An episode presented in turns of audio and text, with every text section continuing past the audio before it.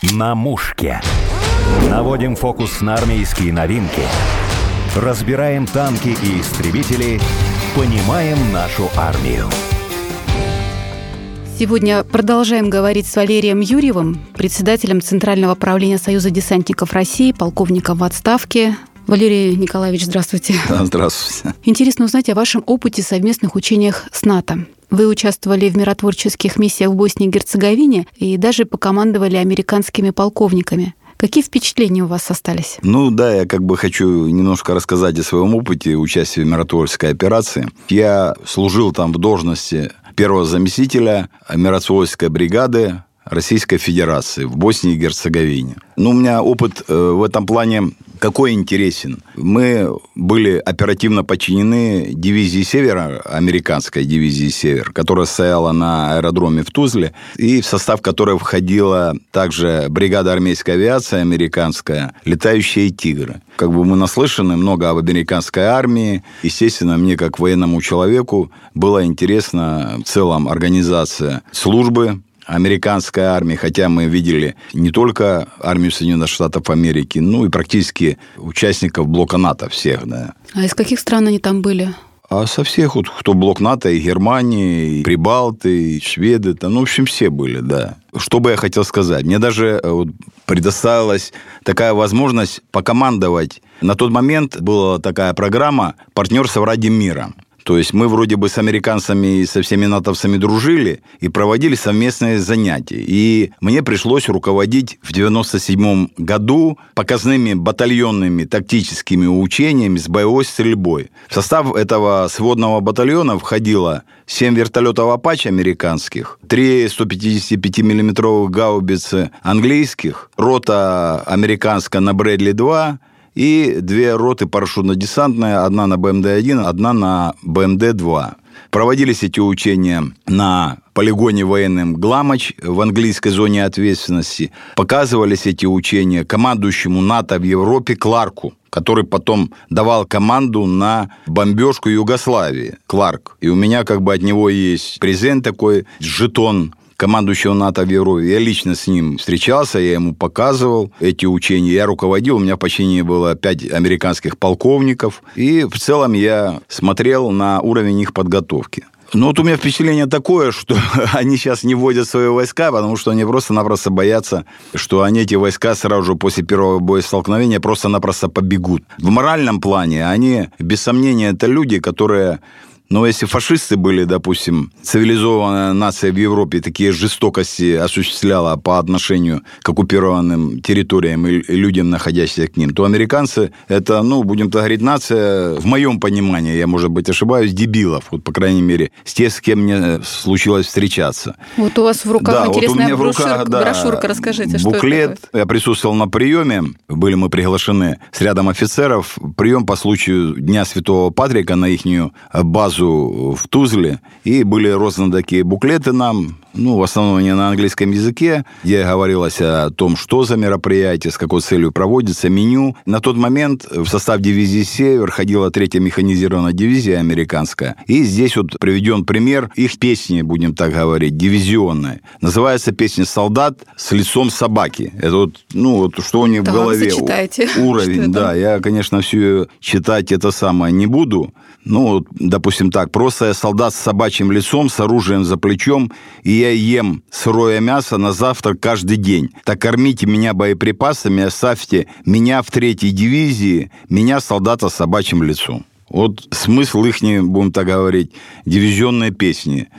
Э, ну, вообще она какая-то бессмыслица, и вообще, ну, для нормального человека, если у нас, допустим, песни все, они, понятно, что за Родину, умрем за слезы наших матерей, вот, огонь, огонь, огонь артиллерии, то вот их уровень мышления такой. То есть это люди, настроенные на получение денег за свое пребывание в армии. Валерий Николаевич, а что вы там делали? И какими на практике оказались западные солдаты? Я с ними проводил, у нас в Углевике был штаб бригады, значит, там на постоянной основе находилось подразделение специального назначения. Они через каждые три месяца ротировались, то есть менялись. Это зеленые береты, это вот эти их морские котики и другие вот такого рода спецподразделения. Сила, ну, до одной группы там 10-15 человек. Я с ними проводил занятия, проводил стрельбы. Значит, у них стрельбы цели не далее располагаются, чем на 150 метров. У них есть упражнение, вот я с ними стрелял, на вытянутую руку держится за верхнюю часть мишени, достает пистолет Берета, в упор делает два выстрела, делает шаг назад, на груди висит у нее винтовка М4, это М16, укороченный вариант спецназовский, и делает с нее три выстрела. Ну, это расстрел, будем так говорить,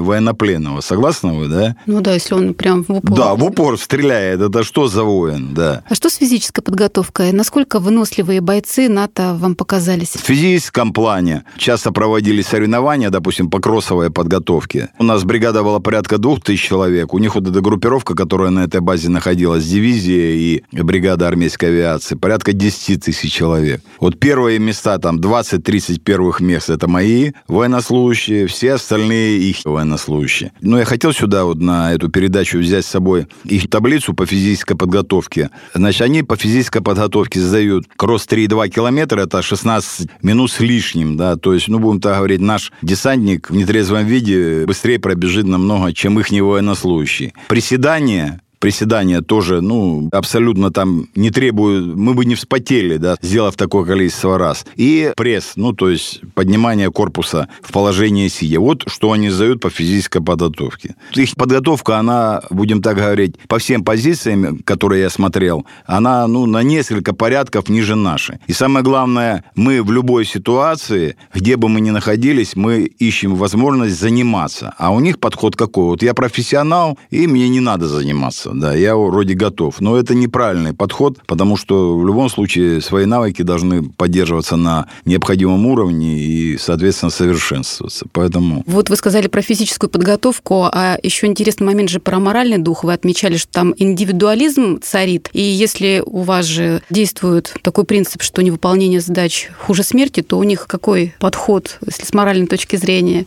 Понимаете, где деньги, да, кто любит деньги, тот любит жизнь. То есть, э, когда он поймет, что ему угрожает смерть, то он плюнет на эти деньги и убежит. Поэтому нашему обществу и нашей армии также пытались и, наверное, еще пытаются сделать нас индивидуалистами, то есть каждый за себя, да. Один человек в этом мире не выживет, да. Это только необходимо для существующей какой-то власти, чтобы люди не объединились и эту власть не отстранили от власти. Вот они готовятся в этом плане. То есть я сам за себя. Валерий Николаевич, а что-то такое серьезное, может быть, полезное для вас тогда было? Что-то взяли на заметку? У американцев, опыт? да? Ну да, у сил НАТО. Ну, есть у них тоже чему поучиться, да. Особенно вот в бытовом плане, конечно, при наличии у них больших больших материальных ресурсов, они, конечно, значительно лучше нас обеспечены в плане. Ну, допустим, у нас как таковых душевых не было. Вот у нас присутствует такое понятие, как баня, да, раз там неделю. А у них, допустим, на каждой базе даже вот взвод где-то располагается, сразу же прибывая служба, обеспечивающий быт, привозит 20-тонный контейнер, в котором находится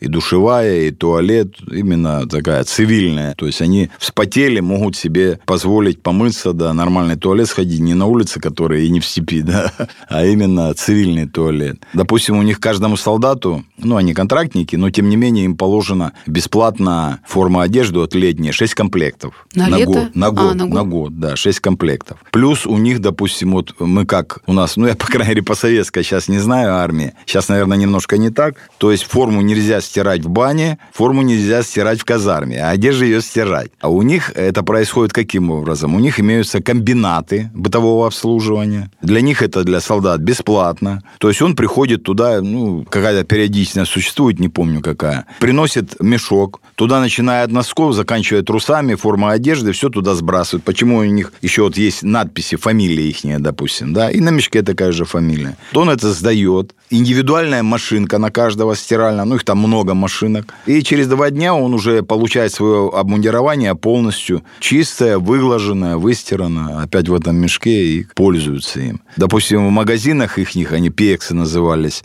можно было все купить. Вот кроме патронов и оружия, все можно было купить. Начиная от магазинов к стрелковому оружию, заканчивая кабурами. У нас кабура только вот в одном месте носится, у них продаются разных модификаций. И ты, как тебе удобно, ты их можешь носить. В общем, что касается финансовой стороны, продовольствия, у них в то время, а это более чем 20 лет назад, было все хорошо. А кроме быта, что запомнилось? Что было не так, как в нашей армии в тот период? Поразило то, что у них, допустим, если человек находится на какой-то должности, он четко эту должность исполняет. Вот просто-напросто там вот женщины были, у нас, что греха таить, некоторые женщины числятся на одной должности, военнослужащие, а реально какими-нибудь писарями там сидят и так далее. Вот. У них, если она пулеметчица, она ходит с пулеметом. Если она ремонтница какая-то, она по локоть у нее как бы руки в грязи, она ремонтирует, крутит гайки. Поэтому здесь у них как бы не отнять, да, это присутствовало. Да. Валерий Николаевич, вы же в Косово были. Расскажите. Да, я в Косово был. Да, был у меня эпизод, когда я служил уже во второй командировке я был. Остался исполнять обязанности за командира бригады миротворческих сил. На штаб ВДВ мне пришла команда срочно выехать в Белград, это столицу Югославии, встретить командующего ВДВ. Тогда командующий ВДВ был генерал-полковник Шпак Григорий Иванович. Значит, встретить его, прибыть в Косово, э, на аэродром Слатина в Приштине, в столице Косово, и там через два дня должен был прибыть министр обороны Иванов, тогда был министр обороны, и доложить ему обстановку по Боснии и Герцеговине. Ну, я как бы это выполнил, командующего встретил, привез его, мы разместились, Двое суток примерно мы ждали. И ночью, в ночь 16 в 2 часа ночи на 17 июня 2001 года нам сообщили, что прилетает не министр обороны Иванов, это была как бы ложная информация, да, в целях безопасности, а прилетает президент России Путин Владимир Владимирович. И вам как бы предстоит ему эту обстановку доложить для принятия им решения о оставлении или выводе миротворческих сил с Косово из Боснии. Вам нужно было это все доложить? Доложить, да, решение. да.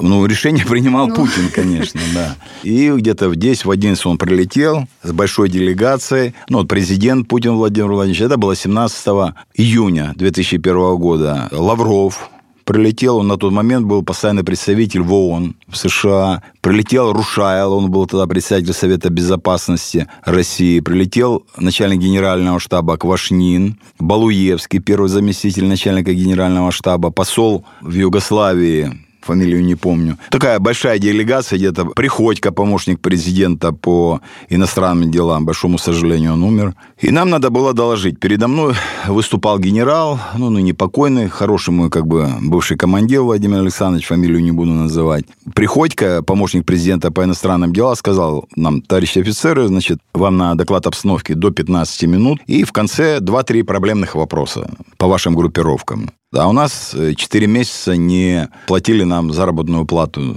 ни косовской группировки, ни боснийской. Ну, я генерал говорю, Владимир Александрович, я его давно знал, говорю, вы первый выступаете, как бы обозначите эту тему, чтобы я по сто раз не повторял. Он говорит, Валер, все, обозначу. Ну, к большому сожалению, не обозначил, да, что-то он так затушевался. Я вышел, конечно, ну, нормально все доложил. Ну, и в конце, говорю, товарищ Верховный Главнокомандующий, говорю, тут есть проблемы, там 4 месяца не платят, то-то. Вторая проблема. Я говорю, нерационально используется техника. Я говорю, обстановка в целом спокойная. Ну, для патрулирования используются БТРы. Патруль 2-3 человека используются БТРы, Уралы. Нецелесообразно. И третье, я говорю, необходимо сервам как-то помогать, потому что, я говорю, американцы им школы ремонтируют, мосты строят, футбольные мячики Мадуинуса выдают. А мы утром молоко не выпили, сэкономили, отдали сербам. Вечером сок не выпили, ну, у нас доп. паек был. Отдали сербам, да, пошли сдали кровь. Вот, говорю, наша помощь. Доклад закончил. Ну, он улетел, мы переночевали. К вечеру я приехал на 500 километров где-то к себе в Боснию. Меня уже там чуть ли бригада не с оркестром встречала. Уже через день два самолета с деньгами садились. Часть на Боснию, Герцеговину, часть на Косово. Да. У меня даже была фотография, там такая гора 7 миллионов долларов. Вот понравилось, как президент, конечно, вообще сразу к нему такое вот чувство доброе. Как оперативно решены были вопросы, да. Хотя там куча генералов была, которые могли бы, наверное, и без него это решить. Но он же не сказал, ваш э, начальник, да, затушевался. Да, да.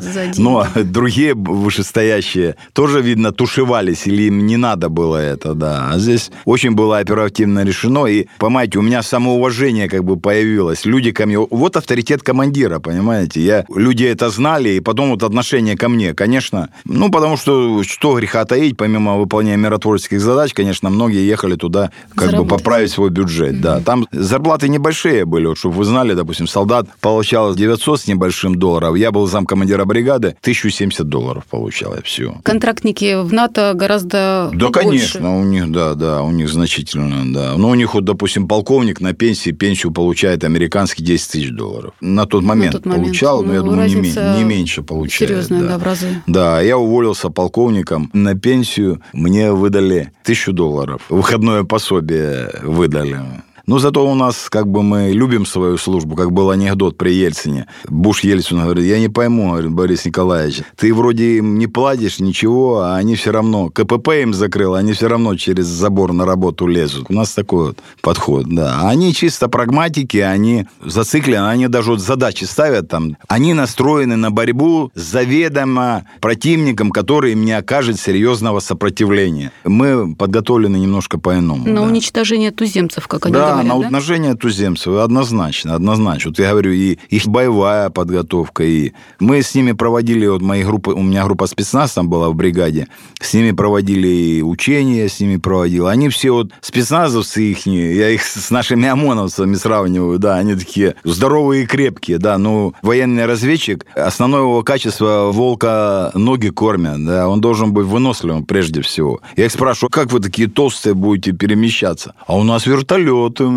Я говорю, а если вертолет собьют? А, а не знаем как. Вот такие они американцы. Что с техникой сил НАТО? Какое мнение сложилось? Танки Брэдли, да, я в них находился, знаменитые, очень тяжелые, да, которые не все мосты в Европе пройдут. Там рассказывают, что там так комфортно, чуть ли не туалеты, там, там теснотища. Ни влево, ни вправо не двинешь. Вот на месте механика-водителя у них. То есть все у них Голливуд, понимаете, много у них ложная информация. И почему они сейчас, вот, допустим, свои войска не ведут? Да просто они будут разгромлены, они побегут впереди себя паровозом. Как вот про этих наемников, допустим, сейчас вот меня буквально, наверное, когда на Явровском полигоне на Украине... Сбили, да? Да, сбили. За два дня мне известия тоже, радиостанция известий, тоже задавала вопрос. Я говорю, ребят, ну чего вы так этих наемников? Это полуалкогольная компания, которая зарабатывает. Они, я просто видел, как уровень подготовки действующей армии американской, ну, у этих он не лучше, да, и их моральный дух этих наемников, он не лучше. Они также против туземцев воюют, эти наемники. Поэтому они там герои. А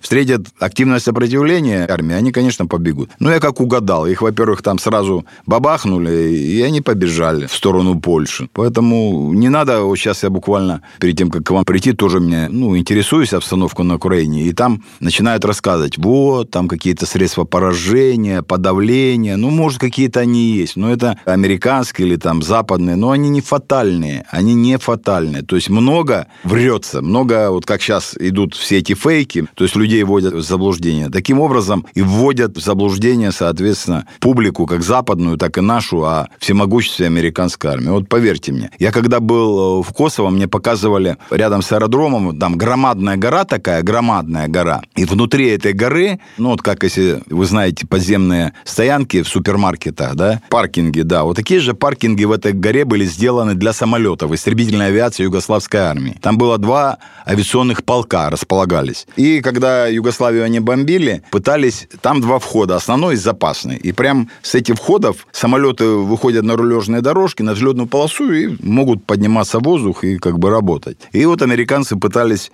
взорвать эти входы. 280 томагавков было выпущено с Адриатийского моря с кораблей НАТО. Один попал только. И то нанес такой ущерб, что самолеты, ну, один вообще не поврежден был выход, а остальное у меня даже вот видео мне привозили, примерно вот около метра в диаметре была там пробоина, но она легко ремонтированная, то есть в итоге авиация вся вышла оттуда и улетела на другие аэродромы Югославии. Поэтому вот это все сказки, там, томагавки, они все, ну, понятно. Сотрясают воздух, в общем, пугают. К этому тоже не надо относиться так, что все это... Легкомысленно, да, согласна. Да, поэтому ну и не надо их бояться абсолютно, не надо бояться. Мы значительно подготовленнее, значительно мотивированнее, смелее, отважнее, чем эти западные страны. Они привыкли хорошо жить, а мы не жили хорошо и ничего начинать. Да?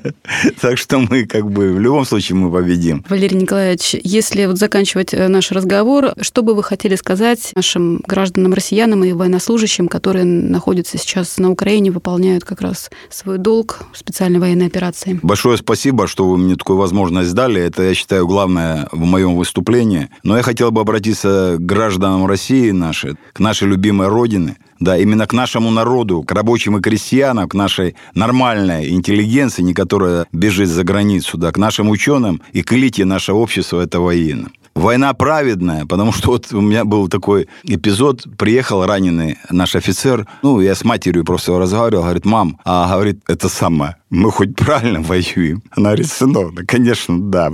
Вот, поэтому, без сомнения, это не пропаганда, это не ложь. На самом деле мы воюем с фашизмом. Если бы президентом Владимиром Владимировичем Путиным не было принято решение о начале этой военной спецоперации, то вот это, что творится на Украине, оно буквально через там, месяц, может быть, раньше, творилось бы здесь у нас на территории России. Поэтому Всему народу необходимо это правильно понять, а нашим солдатам, офицерам, всем, прежде всего, конечно, разведчикам, прежде всего, десантникам, спецназовцам и морпехам, вообще всей нашей армии, всем вооруженным силам, всем, кто участвует в данной операции, большое вам спасибо. К большому сожалению, я просто знаю, что у вас изъятые телефоны, ну, в целях соблюдения секретности, да, у вас нет гаджетов, и порой мы вот эти все проводим мероприятия в качестве вашей поддержки, там, автопробеги и так далее, вы их не видите. Вы их не видите, и вам, может быть, кажется, что вы неправильное дело выполняете. Хотелось бы, чтобы эта информация до вас дошла. Мы стремимся ее до вас заводить. Вы для нас пример для поколения старших участников БВ, вообще для всего народа. Для ваших матерей есть потери, конечно. Это страшно. Ну, никто, кроме нас, нашу страну не защитит. Мы в вас уверены, вы победите. Держитесь, враг будет разбит, и победа будет за нами и за вами. Вы наша гордость, и каждый, начиная от пора, заканчивая разведчиком, вы все герои для нас. Вы все герои, вы выполняете задачи, которые нужны нашей стране, нужны вашим матерям, детям, потому что у нас родина одна, нам бежать некуда за границу. Успехов вам. Я присоединяюсь к вашим словам. Да, да, да. Знаете, давайте послушаем песню, которая стала очень популярна на Донбассе особенно, да и во всей России ее сейчас слушают, поют Наталья Качура и Маргарита Лисовина. «Донбасс за нами».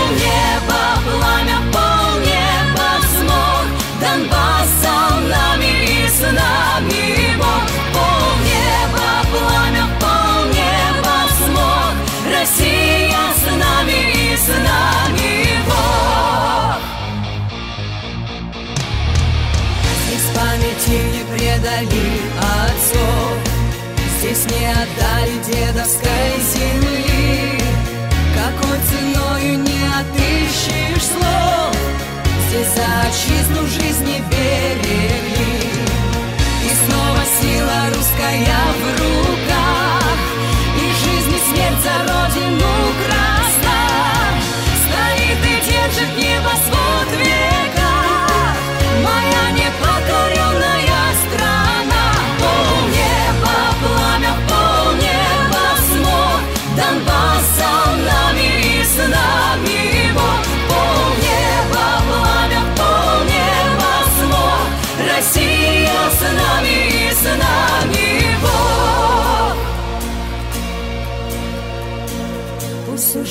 погибнуть на кресте, но на колени не поставить нас. В кровавом полюшке один за всех стоит и держит небосвод